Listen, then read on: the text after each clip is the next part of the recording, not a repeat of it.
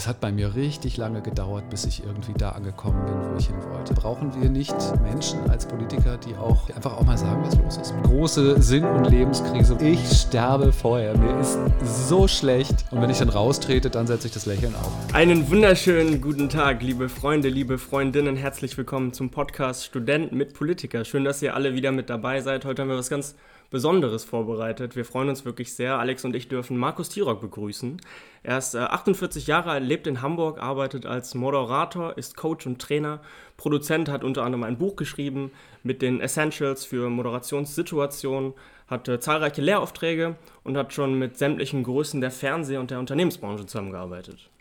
Er ist außerdem gelernter Journalist, hat den TV-Sender Hamburg 1 aufgebaut und hat das Studio 1 bei der ARD moderiert. Er produziert heute sehr erfolgreich Podcasts wie Interviewhelden und Erfolgreich präsentieren. Er hat über 3000 Interviews geführt, über 40.000 Fragen gestellt und sagt selber, ich bin noch lange nicht fertig. Wir freuen uns sehr, dass du heute äh, bei uns bist und ein wenig mit auf deine eigene Reise nimmst. Herzlich willkommen, Markus Tirock. Jonas und Alexander, herzlichen Dank für die tolle Einleitung. Ich bin ganz begeistert von mir selber. Sehr schön. Wie geht's dir? Ähm, und wie hast du äh, die ganze Zeit jetzt überstanden? Ähm, ich meine, mit Corona, beruflich, wie ist deine Lage? Mir geht's super. Ich lebe ähm, in Hamburg. Ich habe einige Jahre in Köln gelebt zwischendurch mal und bin vor zwei Jahren zurück nach Hamburg gekommen. Und das ist der Grund, warum ich jeden Morgen wirklich fröhlich aus dem Bett springe und sage, ach, eigentlich ist doch alles gut und mir geht es gut, weil ich diese Stadt so sehr liebe und die Menschen, die hier sind. Ich habe viele Freunde hier wieder getroffen, neue gefunden und von daher habe ich auch die äh, Corona-Zeit gut überstanden. Und da ich als, als Trainer und Coach ähm, auch im Vorfeld schon sehr viel online gearbeitet habe und Online-Coaching und Training gemacht habe, ähm, ist also diese, diese Zeit des Homeoffice für mich eigentlich relativ normal verlaufen. Ähm, also eher so, dass ich mehr arbeite und mehr zu tun habe als vorher und äh, das freut mich natürlich auch. Da bin ich sehr dankbar und sehr, sehr glücklich drüber, äh, weil ich einfach auch so gerne arbeite. Also von daher, mir geht's gut. Sehr schön, das freut uns auf jeden Fall zu hören. Lass uns doch am Anfang mal ja, in ein früheres Ich des, des Markus gehen, als Jugendlicher. Wie war das da? Hattest du da immer auch schon den Traum, irgendwann mal auf der, auf der großen Bühne zu stehen, die, die Podcasts zu rocken? Wie war das? Podcast gab es damals noch gar nicht.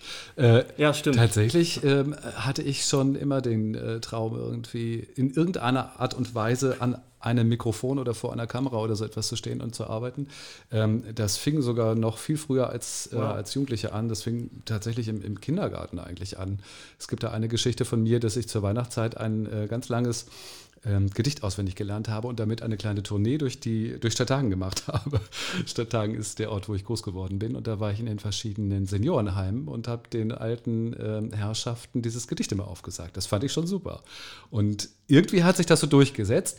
Und Ausschnitte des Gedichts kann ich noch heute. Ähm, ja, los. Ja, fast später. Nee, nee, nee, das ist ja jetzt nicht Weihnachten. Das geht okay. also von daher, ja, irgendwie wollte ich das schon immer. Es war aber mir nicht so ganz klar, welche Bühne ich, ich nehmen wollte. Es gab zwischendurch sogar so die, die Idee, dass ich mal Pastor werden möchte. Wow, okay. Der hat ja auch eine Bühne irgendwie. Mhm. Ähm, Lehrer wollte ich mal werden, hat auch eine Bühne. Mhm. Und, und gab es dann da irgendwelche, noch irgendwelche Schlüsselerlebnisse, die dich dann auf diesen Weg gebracht haben, den du dann jetzt am Ende gegangen bist? Äh, es ist meinem Deutschlehrer damals im Gymnasium zu verdanken gewesen, der, ich weiß gar nicht mehr, wie das kam, aber der hat mich irgendwie auf die Idee gebracht, Mensch, ähm, geh doch mal zu einer Tageszeitung und fang doch einfach mal an mhm. zu schreiben. Mhm. Und zwar so in der Lokalpresse. Und das habe ich gemacht, bin da hingegangen und habe irgendwie ganz, ganz, keine Ahnung, wie weit war ich denn da? 17 oder sowas. Mhm. Habe gesagt, hallo, ich bin hier und ich würde jetzt gerne Fotos machen und schreiben für euch. Und das ist so krass, wenn man sich das heute vorstellt. Ich habe damals angefangen, auf einer Schreibmaschine zu schreiben. Auf einer Schreibmaschine. Ja. Man hat damals auf einer Schreibmaschine geschrieben und hatte gar nicht die Möglichkeit, irgendwie Textbausteine zu verändern, äh, Fehler zu korrigieren, sondern man hat dann jedes Mal das Blatt rausgerissen, mhm. war genervt und hat wieder von vorne angefangen. Das ist krass, wenn man da heute drüber nachdenkt. Unvorstellbar, ja. Ja, für dich, oder ist das unvorstellbar? Alex, was bist du denn für ein Jahrgang? Sag mir mal. Ich bin 81 geboren. Ähm, ja, okay. Also ich, ich, weiß zumindest noch von Schreibmaschinen und ich habe auch noch darauf geübt. Und dann, ich weiß, wir hatten so eine elektrische, gab es mal so, also noch vor, vor Computern halt, das war, ja. ein Riesengetüm, äh, Ungetüm schon. Ja. Und dann sprangen da irgendwelche Farbbänder raus. Und also es ist... Ähm, Also es war sehr, äh, es hat bestimmt sehr dabei geholfen, seine Gedanken vorher sehr präzise zu sammeln, weil man das nicht so oft, nicht so oft korrigieren wollte. Äh, das aber, ist ein guter äh, Punkt, den du da ansprichst. Das glaube ich auch, dass man damals ein bisschen mehr auf den Punkt kam, um äh, nicht alles fünfmal zu machen oder so. Ich weiß nicht, ob mir, da, ob mir das heute noch hilft. Nee, wahrscheinlich nicht. Zu lange her.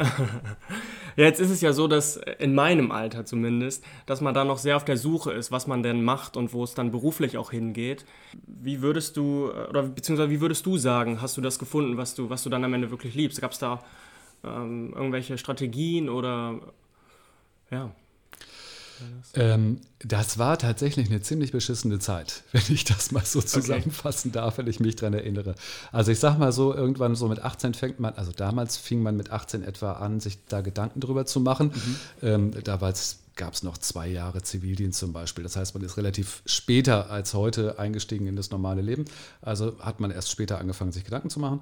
Und ähm, es hat bei mir richtig lange gedauert, bis ich irgendwie da angekommen bin, wo ich hin wollte. Ich habe mhm. immer Dinge ausprobiert, es hat mir nicht gefallen. Dann war ich kreuzunglücklich darüber, habe neue Dinge ausprobiert. Äh, große Sinn- und Lebenskrise, weil man ja irgendwie auch noch äh, die Idee hatte, man würde sich jetzt für einen Job entscheiden, den man sein ganzes Leben macht. Ist ja auch Quatsch, macht man ja nicht. Mhm. Ähm, und so weiter. Also das hat tatsächlich einige Jahre gedauert. Parallel dazu auch so eine persönliche Entwicklung, die auch schwierig war. Mhm. Also ich fand es echt anstrengend. Ähm, erwachsen zu werden und habe das in meinem Freundeskreis ähm, damals irgendwie auch genauso erlebt. Also viele mhm. Leute, die so in deinem Alter, Jonas, sind, ähm, so Anfang, Mitte 20 oder sowas, ähm, die ja, die sind einfach in dieser komischen Zeit, dass man irgendwie noch gar nicht weiß, wo soll die Reise überhaupt hingehen. Mhm. Und äh, viele machen sich echt einen Kopf. Mhm. Äh, ich habe das damals auch gemacht und das kann einen ganz schön runterziehen. Mhm. Okay, und ab wann war dir dann wirklich klar, dass du wo du, wo du gesagt hast, okay, das ist jetzt das, was ich machen möchte? Mit 46, 47? Ja. Nein, das ist Spaß. Natürlich nicht. Nein, nein, das war schon vorher klar. Ähm, ach, ich glaube, als ich damals dann äh, nach Hamburg gegangen bin, das mhm. war so, da war ich irgendwie 23 oder sowas, da ähm, bin ich dann in meine erste eigene Wohnung gegangen. Ähm, und da ist es mir, glaube ich, klar geworden, okay, jetzt bin ich irgendwie zumindest auf dem richtigen Weg. Damit habe ich dann angefangen, beim Radio zu arbeiten, habe Fernsehen gemacht und so weiter. Mhm. Ähm, und ab da hat sich das zumindest beruflich alles irgendwie auch ergeben. Mhm. Spannend. Und ja, wir haben jetzt gerade auch gehört, du, du machst ja auch viel Coaching, Training. Was genau macht man denn da bei dir in deinem in deinen Trainings? wenn, was ich mache oder was du machst, wenn du in meinem Training wärst? Äh, sowohl als auch vielleicht. Also was, was, vielleicht erstmal, was du machst. Äh, also meine größte Aufgabe ist ganz genau hinzuhören und hinzuschauen und rauszubekommen, was denn äh, mein, mein Kunde oder meine Klientin braucht. Mhm. Ähm, und es hat ja immer im Bereich äh, der Kommunikation, also es findet immer im Bereich der Kommunikation statt. Das heißt, es geht um Interviewtraining, es geht um Moderationstraining, manchmal geht es um ähm, Kameraacting, also wie, wie rede ich vor einer Kamera, wie präsentiere ich mich in der Öffentlichkeit oder wie präsentiere ich mich auch auf einer Bühne. Ähm, darum geht es in meiner Arbeit eigentlich immer. Und mhm. ähm, da ist es das Erste, was ich rauskriegen muss, na, wo, wo ist denn das Problem eigentlich? Mhm. Ähm, und dann gehe ich halt in das Training und Coaching über. Und ähm, auf der anderen Seite geht es halt wirklich darum, ähm, zu lernen, auch, auch, auch Fertigkeiten zu erlernen, mhm. Interviews zu schreiben und zu formulieren, gute Fragen zu stellen, äh, die belastbar sind und die Sinn machen. Denn viele glauben, ähm, dass das einfach so aus dem Bauch herauskommt, dass man gute Fragen einfach so stellen mhm. kann. Ähm, das glaube ich nicht. Mhm. Ja, spannend. Hast du denn da auch äh, schon erlebt, dass du, dass du da Kunden hattest, wo du dann am Ende ja, die Umsetzung quasi gesehen hast? Also weißt du, dieses, diese Reise, Total, auf, die, ja. auf denen du die begleitet hast, hast? Ist tatsächlich eine Reise oder eine Transformation, würde man jetzt sprechen, ja. im, im, im, Bereich von Coaching. Ähm, da gab es eine, eine meiner, meiner ersten Online-Kundinnen, mhm. das war äh, Mitte vergangenen Jahres. Ähm, Birgit kam aus Düsseldorf oder kommt aus Düsseldorf, ist eine äh, sehr erfolgreiche Therapeutin, eigene Praxis und so weiter. Und die ist eben auch online gegangen und hat dort einiges gemacht. Und ähm, sie wollte Interviews führen und hat Interviews geführt. Und ihre Schwester hat dann nach dem zweiten Interview gesagt, Birgit, das geht so nicht. das ist weit unter deinem Niveau, das kannst du nicht machen. Und dann hat Birgit sich aufgemacht und äh, hat mich gefunden, durch Zufall oder nicht, keine Ahnung. Äh, und dann haben wir gearbeitet und das war eine ganz tolle Arbeit, weil am, am, am Ende dieser Arbeit hat sie so großartige Interviews geführt, hat so viel positives Feedback sowohl von den Interviewpartnern, aber auch von, den, von der Zielgruppe irgendwie bekommen, hat neue Kunden darüber gefunden. Ähm, und wenn sowas passiert, ist natürlich super, da freue ich mich ja. wahnsinnig drüber. Ja, das glaube ich, das ist schön zu hören. Ähm, was, was ja. glaubst du denn, was man, wenn man selber überlegt, in die Branche zu gehen, weiß ich nicht, als, als junger Mensch vielleicht auch, was glaubst du, was man da mitbringen muss? Ähm, du meinst Coach. komplett in die Medienbranche? Ja, äh, eher, eher so dieses Coaching, äh, Moderation. Ah. Was, was, was, was glaubst du, was ist da? Ja, also ich befürchte, schlechte Nachricht, Jonas, ich befürchte, dass es sehr hilfreich ist, ähm, wenn man ein bisschen älter ist, um dann in den Bereich Coaching und Training rüber zu wechseln. Ja. Äh, denn ich glaube, und das hat wahrscheinlich mit, ja, es hat einfach was mit Lebenserfahrung ja, ja. zu tun. Ich glaube, dass man, dass man relativ viel Erfahrung mitbringen soll, mhm. äh, auch so, so Menschenerfahrung einfach. Mhm. Ähm, bevor man da einsteigen kann. Also es macht, glaube ich, schon Sinn, sich vorher irgendwie so sein eigentliches Fachgebiet auszusuchen, darin zu arbeiten und dann halt irgendwann in die Metaebene zu gehen und äh, ja, so im Bereich Coaching und Training vielleicht anzufangen. Mhm. Ich habe auch relativ früh angefangen. Ähm, da war ich, weiß ich nicht, Anfang 30, glaube ich. Mhm. Ich finde äh, ich finde schön, dass wir jetzt in dieser Folge auch mal das, äh, die Altersdiskriminierung umgedreht haben. Sonst äh, bekomme ich das ja immer ab als älterer Mensch. Das ist gut, wenn, wenn die Jüngeren, ähm, wenn das Alter hilft äh, bei der bei der Professionalisierung oder als, als Qualifikation. Jetzt ist ja so, ähm, in der Politik tummeln sich ja auch eine Menge Coaches, Trainer, Begleiter. Ähm, erstmal coachst du auch Politiker? Oder hast du schon ähm, mal welche ähm. gecoacht? Weil da wäre gleich mal eine Frage, was machen die denn immer falsch? also ich glaube, ich kann es beurteilen, ähm, was sie falsch machen, auch wenn ich sie noch nicht gecoacht habe. Ich habe Lobbyisten schon gecoacht, muss mhm. ich sagen, aber ähm, reine, ich überlege gerade, richtige Parteipolitiker habe ich, glaube ich, noch nicht trainiert. Nee, eher Lobbyisten. Ähm, naja, die ganz große Herausforderung ist halt, wie will man sowas Abstraktes, Allgemeingültiges wie Politik eigentlich so konkret machen, dass die Leute irgendwie Bock drauf haben und dass die Interesse dran haben. Das ist eine riesige Challenge, finde ich. Und die kann, also die kann man fast nur verlieren. Mhm.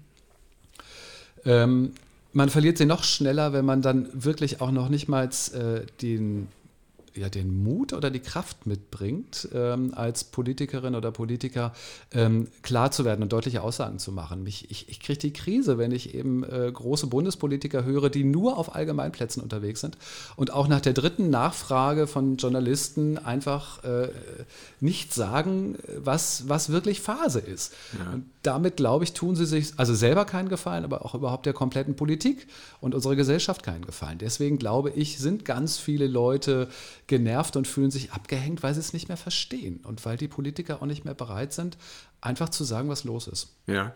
Hast du schon mal in so einer Interviewsituation oder so, also hast du dann schon mal aus Leuten was rausbekommen, was sie eigentlich nicht sagen wollen, weil also ich sag mal, ich mache jetzt Politik als Ehrenamt so und ich habe jetzt ja keine großen Fernsehinterviews, aber ich erlebe ja selber, wo so wo man das Gefühl hat, okay, äh, da wird jetzt ein Politiker gefragt, der kriegt eigentlich dreimal eine Frage und sagt dreimal das Gleiche, aber antwortet nicht auf die Frage. Ja, also die Journalistin kommt quasi gar nicht dahin, wirklich Informationen rauszu, rauszuholen.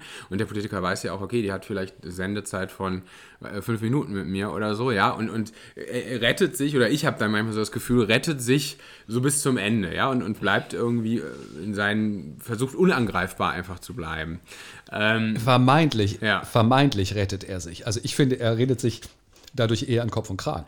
Okay. Oder er redet nicht, also dadurch, dass er, dass er nichts Vernünftiges sagt finde ich das wirklich schwierig. Die sind natürlich alle äh, äh, hoch und runter getrainiert und gecoacht und die haben natürlich ganz viele Ausweichstrategien, hoppala, ähm, wie, sie, wie sie in einem Interview nicht auf Fragen reagieren müssen. Das, das können die. Aber ist das wirklich noch richtig und ist das noch zeitgemäß oder brauchen wir nicht Menschen als Politiker, die auch, die einfach auch mal sagen, was los ist?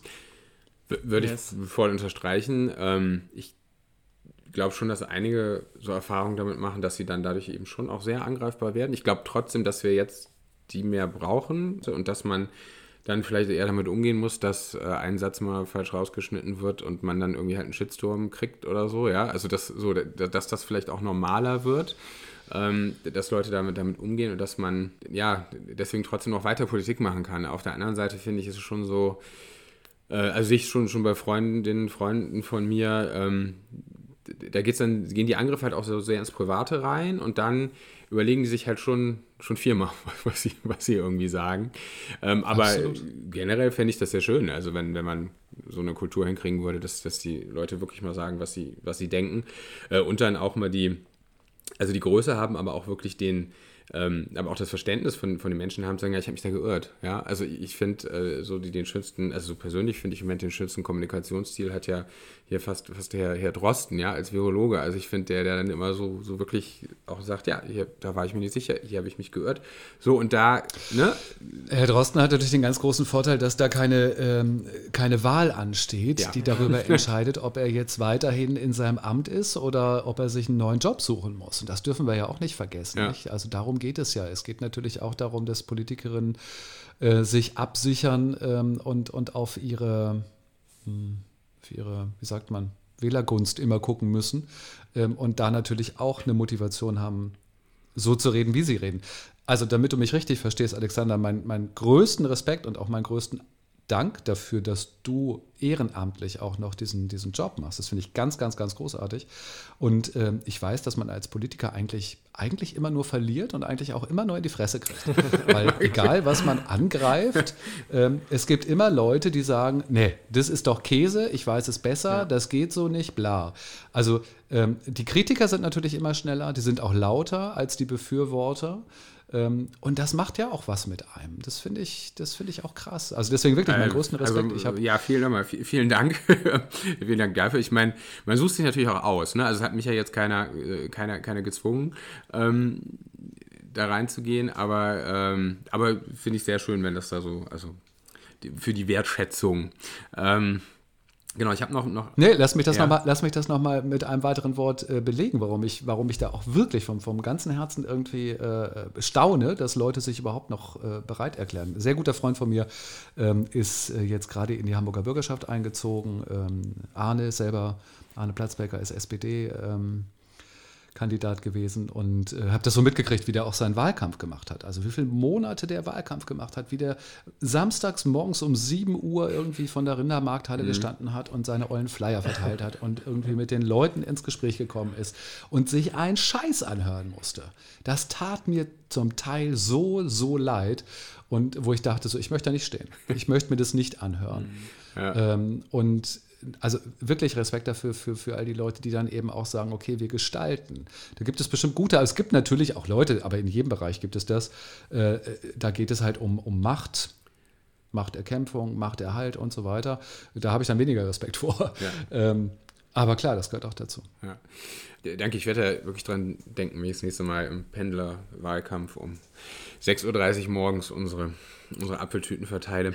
Ähm, kommen, wir, ja. kommen, kommen, wir zurück zum, zu dir, zum, zum Coach oder zum Coaching sein. Also wenn ich mir dieses große Angebot, ja, also ich sehe einfach ein unglaublich großes Angebot an Trainern, Coaches und ich finde es super schwer zu sagen, wer, wer ist davon, also ich kann sagen, wer ist sympathisch, aber ich sag mal, verkaufen können sich ja eigentlich die Menschen, die in dem Bereich unterwegs sind, fast alle gut. Ja? Also hast du so, ein, so, so einen Tipp für, für das Leute, die sagen, okay, ich, ich bin auf der Suche nach einem, nach einem guten Coach, nach einem, nach einem Trainer. Wie habe ich so als Laie auch die Chance zu erkennen, das ist ein guter Mann, das ist eine gute Frau für mich?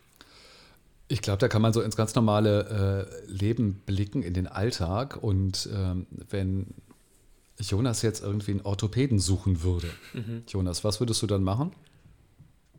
Im Internet gucken. Wäre es das, das Erste, was du machen würdest, wäre es im Internet gucken? Oder meine, meine Eltern fragen. ich glaube, man würde irgendjemanden fragen. Man würde ja. im Bekanntenkreis fragen und würde sagen, du sag mal, ich habe es ja irgendwie mit dem Rücken, ich brauche einen Orthopäden, kennt jemand einen? Und genauso, denke ich, sollte man das bei, bei äh, Trainern und Coaches auch machen. Ich glaube, da ist Empfehlungsmarketing das Beste, was man machen kann. Okay. Und es passt ja auch nicht jeder Coach und Trainer zu jedem Klient. Also ich kann nicht mit jedem zusammenarbeiten, möchte ich auch gar nicht. Es gibt, wird Leute geben, die finden mich wahrscheinlich total blöd und hätten keine Lust dazu, ähm, mit mir zu arbeiten. Und das ist auch in Ordnung. Also ich glaube, dass man da schon, äh, wenn man einen guten Job macht, seine, seine guten Klienten und Kunden auch findet, die gerne mit einem zusammenarbeiten. Mhm. Ja, jetzt ist es ja so, dass äh, wir am Anfang auch gehört haben, du stehst auch auf, auf großen Bühnen. Wie ist denn das da so, dass du, äh, also hast du... Toll ist das. richtig, richtig toll. ich liebe es, ernsthaft. Okay, also brauchen wir gar nicht über irgendwelchen Druck zu reden, den du dir dann eventuell doch, selber machst. doch, können, wir können über Druck reden, wir können über Lampenfieber reden und über Auftritts irgendwas. Ja, erzähl mal, was war denn... Was möchtest du wissen? Mal, ja. ja. ich finde halt schön, also ich finde so bei, beim Politiker, ich sag mal, ich muss mich manchmal auch reinreden, aber dieses, dieses, es hilft so ein bisschen, wenn man Rampensau ist, ja, also wenn man, man möchte das dann schon, oder es hilft, wenn man das ein bisschen toll findet, auf der Bühne zu stehen. Das erleichtert unglaublich, so. Ich denke ähm, äh, Als Chef, wenn du da zitternd bist, du denkst, uh, aber ich finde sehr spannend, wie kommt man denn sozusagen dazu? Also wenn man das jetzt nicht angeboren hat, so ja, wie, also wie geht man dann mit diesem Druck vorher um und dann gleich geht der Vorhang auf und ich meine, du hast da echt große Bühnen, irgendwie sitzen da tausende Leute und warten ja, dass du sie begeisterst. Ja, ja. Das ist, man stirbt. Ich sterbe vorher. Ernsthaft, das ist kein Spruch. Ich sterbe vorher. Mir ist so schlecht. Ich habe schweißnasse Hände und, und ich denke so, ey, Alter, hättest du was Vernünftiges gelernt, dann müsstest du da jetzt nicht raus. Und gleichzeitig ist es aber natürlich das, die schönste Aufregung, die man überhaupt haben kann. Also dann rauszugehen ähm, und in diesen Adrenalinrausch zu springen eigentlich. Macht wahnsinnig viel Spaß. Ähm, das ganze aufregende Spektakel ist, also dass es einem so schlecht ist, das ist nach 45 Sekunden ist das, glaube ich, weg. Okay. Ähm, und man kriegt eigentlich auch in den ersten, keine Ahnung, 20 Sekunden mit, wird das was heute Abend oder wird das nichts? Also, was ist denn die ganz große Frage, wenn man auf der Bühne steht? Ähm, das ist doch nicht gut auszusehen oder seinen Text vernünftig auswendig zu können oder zu präsentieren, sondern der Kontakt Darum geht es doch, mhm. den Kontakt aufzubauen. Also mir muss es sofort gelingen, mit den Menschen, die vor mir stehen, Kontakt aufzubauen. Da ist es völlig egal, wie viel das sind, wo die sitzen, in welchem Umfeld. Ähm, so, es geht einfach darum, sofort irgendwie dicke mit jemandem zu mhm. werden. Ähm, ich glaube, das kann ich ganz gut. Okay. Und hast du, hast du da irgendeine eine, eine Story, wo du, äh, wo es eventuell total in die Hose gegangen ist oder eine, eine Story, wo, wo du sagst, das ich war das eine, Beste? Also es, es, gibt tatsächlich eine Story, die war so einfach so unfassbar. Ich mache sie kurz, sie dauert nämlich eigentlich ja. lange. Da habe ich noch in Köln gelebt und habe einen Job in Hamburg gehabt. Eine Moderation, eine Gala-Moderation äh, von einer oder für eine Bank. Da war der äh, Finanzvorstand, glaube ich, der Bank auch und hat gesprochen. Also eine Riesennummer. Mhm. Ähm, ich bin angereist, äh, schon sehr früh morgens mit dem Flieger, leider, damals von, von Köln nach, nach Hamburg. Und ähm, der Flieger ist nicht gelandet. Also wir waren über der Landebahn in Hamburg-Fuhlsbüttel und dieser Flieger ist durchgestartet, What? weil es ein technisches Problem gab und ist zurück nach Köln geflogen. Oh, oh nein. Und ich dachte so, boah, ja. gut, dass ich so früh angefangen habe mit der Reise, dass ich rechtzeitig da bin. Es, den nächsten Flieger habe ich nicht gekriegt. Dann haben sie mich nach Düsseldorf umgeleitet. Dann musste ich mit dem Taxi nach Düsseldorf. Den Flieger habe ich nicht bekommen. Also am Ende des Liedes, äh, ich glaube, ich war fast zwölf Stunden unterwegs oder sowas, als ich in Hamburg in diese Halle kam und da saßen zweieinhalbtausend Zuschauer, ähm, hatte die Show bereits begonnen. Der, Vorstandsvor der, Vor der Finanzvorstand stand auf der Bühne und hat schon gesprochen und der Moderator rollte noch mit, das war ich, der rollte mit seinem Rollkoffer noch äh, irgendwie hinter die Bühne. Ja. Ähm, ich hatte mich natürlich in der Zwischenzeit äh, umgezogen und so weiter. Ich habe äh, einfach nur das Mikrofon genommen, was mir hingehalten wurde und bin so auf die Bühne gegangen. Das war die, also für mich spektakulärste Moderation. Es war großartig. Es war so eine Spannung und es hat, es hat auch wunderbar funktioniert. Es war toll. Also eigentlich brauchst du diese Spannung auch vorher, oder? Oder, oder macht sie dich dann besser? Ja. Also wenn du jetzt dann sagst, ach ja, mein Gott, das sind 100 Leute, krieg ich schon hin, so, dann, dann wärst du wahrscheinlich auch nicht so gut auf der Bühne, oder? Ähm, ja, also ich glaube, die, die Anzahl macht es gar nicht. Mhm. Ich glaube, es wird sogar, je weniger Leute, desto schwieriger ist es eigentlich. Mhm. Ähm, wenn man da irgendwie nur 30 Leute vor sich sitzen hat, dann ist es eigentlich anstrengender und schwieriger, diese 30, 30 Leute in, in, in Schwung zu bringen, als wenn das 3000 sind. Komischerweise. Mhm. mhm. Und äh, hast du da vielleicht für einen Jungen, der noch nicht so oft auf der Bühne gestanden ist, irgendeinen Tipp, wenn man, weiß ich nicht, irgendeine Übung, die man kurz bevorher machen kann, wenn man dann auf die Bühne geht oder so? Ich glaube, irgendwelche dass, Rituale oder ganz, sowas? Ja, ich glaube, dass das sehr ähm, unterschiedlich ist. Ich, ich weiß, dass diese, diese, diese Fragen immer gestellt werden und ich kann eigentlich immer nur eine unbefriedigende Antwort geben, weil ich glaube, es kommt sehr auf den Einzelnen drauf okay. an. Ich habe zum Beispiel kein Ritual, brauche ich auch nicht. Es gibt andere Leute, wenn die ihr Ritual nicht machen, dann, dann, äh, dann gehen die nicht auf die Bühne. ähm, also von daher kann ich das gar nicht so beantworten, sondern jeder muss für sich rausfinden, äh, was ist gut für einen. Mhm. Ähm, ich rede dann nicht so gerne, ehrlich, also mhm. vorher. Ich mag mich dann nicht unterhalten, sondern ich bin dann eher, ich bin dann eher bei mir, gehe nochmal die ersten Worte oder die ersten Sätze oder den Ablauf durch oder sowas. Ich bin dann eher ernst und gefasst. Mhm. Und wenn ich dann raustrete, dann setze ich das Lächeln auf und dann geht's. Nice. Dann geht, wird der, der Schubhebel sozusagen nach vorne gelegt und dann geht's ab. Herrlich. Ja, vielen, vielen Dank. Wir haben eigentlich ja immer drei schnelle Kategorien noch bei uns am Ende. Das ist Kompliment, Story und Dankbarkeit. Du hast eigentlich die Story schon gegeben. Das Kompliment hast du an die Politik gemacht. Die Dankbarkeit fällt dir was ein, wofür du besonders dankbar bist. Wir können es aber auch nochmal, also du kannst auch gerne nochmal ein neues Kompliment, es muss ja nicht an die Politik gehen. Gibt es irgendjemand, irgendwem, dem du gerade ein Kompliment machen möchtest? Naja, das habe ich eben tatsächlich ja schon gemacht, ohne es zu wissen, und das wiederhole ich gerne an all die Ehrenamtler und all die Politikerinnen und Politiker, die äh, Verantwortung übernehmen. Und äh, ich weiß, dass es, dass es wirklich ganz, ganz oft schwierig ist und dass sie nicht aufhören. Das finde ich großartig. Und dankbar, zutiefst dankbar bin ich, äh, dass ich durch diese Corona-Zeit ähm, so gut arbeiten durfte. Einfach um nicht auf schlechte Gedanken zu kommen und äh, natürlich auch um äh, meinen Lebensunterhalt zu verdienen. Sehr schön. Schön, vielen, vielen Dank. Ähm, dann Darf ich auch noch eine Frage? Auf jeden Fall eine Frage stellen. genau. Ich wollte noch mal sagen, wir haben, also nur damit das nachher nicht irgendwas heißt, also du opferst hier deine Freizeit mit uns. Du wirst dafür von uns nicht bezahlt oder irgendwas. Ich habe ja. immer Angst, wenn jetzt Politik. Unbezahlte genau, Werbung. unbezahlte Werbung. Wenn jetzt Politiker ein Kompliment kriege, ich immer, oh, oh, was? Nee, also äh, war auch nicht abgesprochen, sondern vielen Dank dafür. Aber hau deine Frage raus, ja. Ach, ernsthaft? Ist das so ein Punkt, wo du, wo du das extra nochmal irgendwie darauf hinweisen musst, dass Leute nicht denken, äh, wir sind irgendwie verwandt, verschwägert und hätten schon dreimal irgendwie ein Bierchen zusammen getrunken und. Äh, ja, also schon. Ist eigentlich auch traurig. Dass Leute oder? sagen, ja, aber das ist doch abgesprochen oder der hat doch irgendwen eingekauft und äh, so das gibt es schon manchmal. Oder dass man sagt, ich habe eine Frage bestellt oder so. Also das ist dann gar nicht unbedingt mit Geld, sage ich mal, aber so auf, auf so. Ähm, auf Versammlungen zum Beispiel, ja, dann sagt man, ja, ach guck mal, das ist doch bestimmt der Referent von irgendwem da vorne, der jetzt, der jetzt eine Frage stellt, damit er noch was sagen darf, ja. Also ah, so. Okay. Äh, das wird, das kriegt man relativ häufig hin, also, also häufig zu hören. Ähm, und muss man jetzt sagen, das passiert aber nie, weil man das meistens auch merken würde. Also man, man merkt ja, wer, ne? Also wenn ich jetzt in so, ja, so eine Versammlung komme und mit anderen weiß ich nicht, sitzt dann. Äh, also hier kommt die Wahrheit für ähm, dich, der du uns jetzt zuhörst. Alexander und ich haben uns äh, tatsächlich vor 34 Minuten auch zum allerersten Mal gesehen. Und zwar sind wir gerade live über Zoom miteinander verbunden und wir kannten uns vorher nicht. Und äh, die Frage, die ich an Jonas stellen oh, wollte, ja. ist eigentlich, äh, könntest du dir vorstellen, Politiker zu werden? Boah, äh, krasse Frage. Also ich glaube im Moment eigentlich nicht. Ich glaube im Moment nicht, aber ich würde mal äh, niemals äh, nie sagen. Ja, ich, war, war, ich schon ein abschreckendes Beispiel? Oder, oder, ähm. Alex hat das tatsächlich auch schon mal gesagt oder mal gefragt, ob ich mir das denn vorstellen könnte. Äh, mal sehen. Also im Moment glaube ich nicht, aber vielleicht lerne ich ja demnächst noch ein paar noch ein paar andere nette Gesichter kennen und dann hat man da das eine oder andere gute Gespräch und dann wer weiß, wo ich dann am Ende lande. Mal schauen. Und wenn ich schon dabei bin, Alexander, kannst du dir vorstellen, ähm, Berufspolitiker zu sein? Ja, also schon. Das hat ein bisschen gedauert, bis ich äh, mich da äh, entschieden habe, sage ich mal. Ich verdiene auch mein Geld wirklich mit, also mit Forschungsförderung. Ne? Das ist so recht politikfern, sage ich mal. Und finde ich auch wichtig, weil man sich dann auch nicht so abhängig macht. Aber jetzt mittlerweile schon. So, aber ich bin jetzt nicht über eine grüne Jugend, also ich bin jetzt nicht über eine Jugendorganisation da sozialisiert worden und war schon immer so ein klarer Weg für mich, aber jetzt könnte ich mir das, könnte ich mir das schon gut vorstellen, aber in der Politik ist immer alles nicht, nicht sicher. Ja, also so, da, da kann man, da gibt es gerade bei den Grünen keinen klaren Weg. Entweder wird man da gewählt oder aufgestellt oder nicht.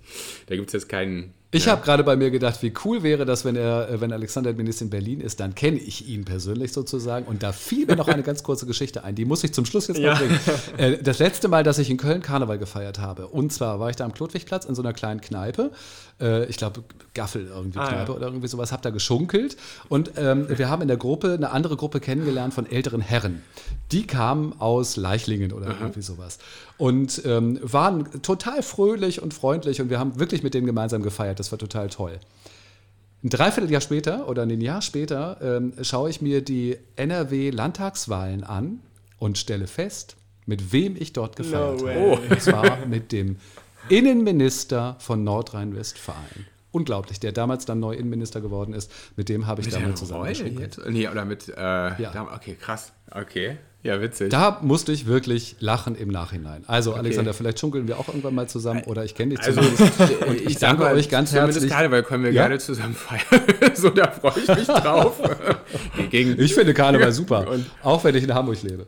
Ähm, hab mich wohl bei euch gefühlt. Dankeschön. Vielen Dank, dass du bei uns warst. Wir freuen Vielen uns wirklich sehr. Wir verlinken auch alle deine Sachen bei uns äh, in den Kommentaren, in, dem, in der Beschreibung, sodass man dich auf jeden Fall finden kann. Show Notes. Die Show Notes. Die Dinger heißen Show Notes. wir kriegen schon äh, freies Coaching. Also, bis, bis, bis bald in echt, hoffe ich. Jo, ciao, Tschüss. ciao.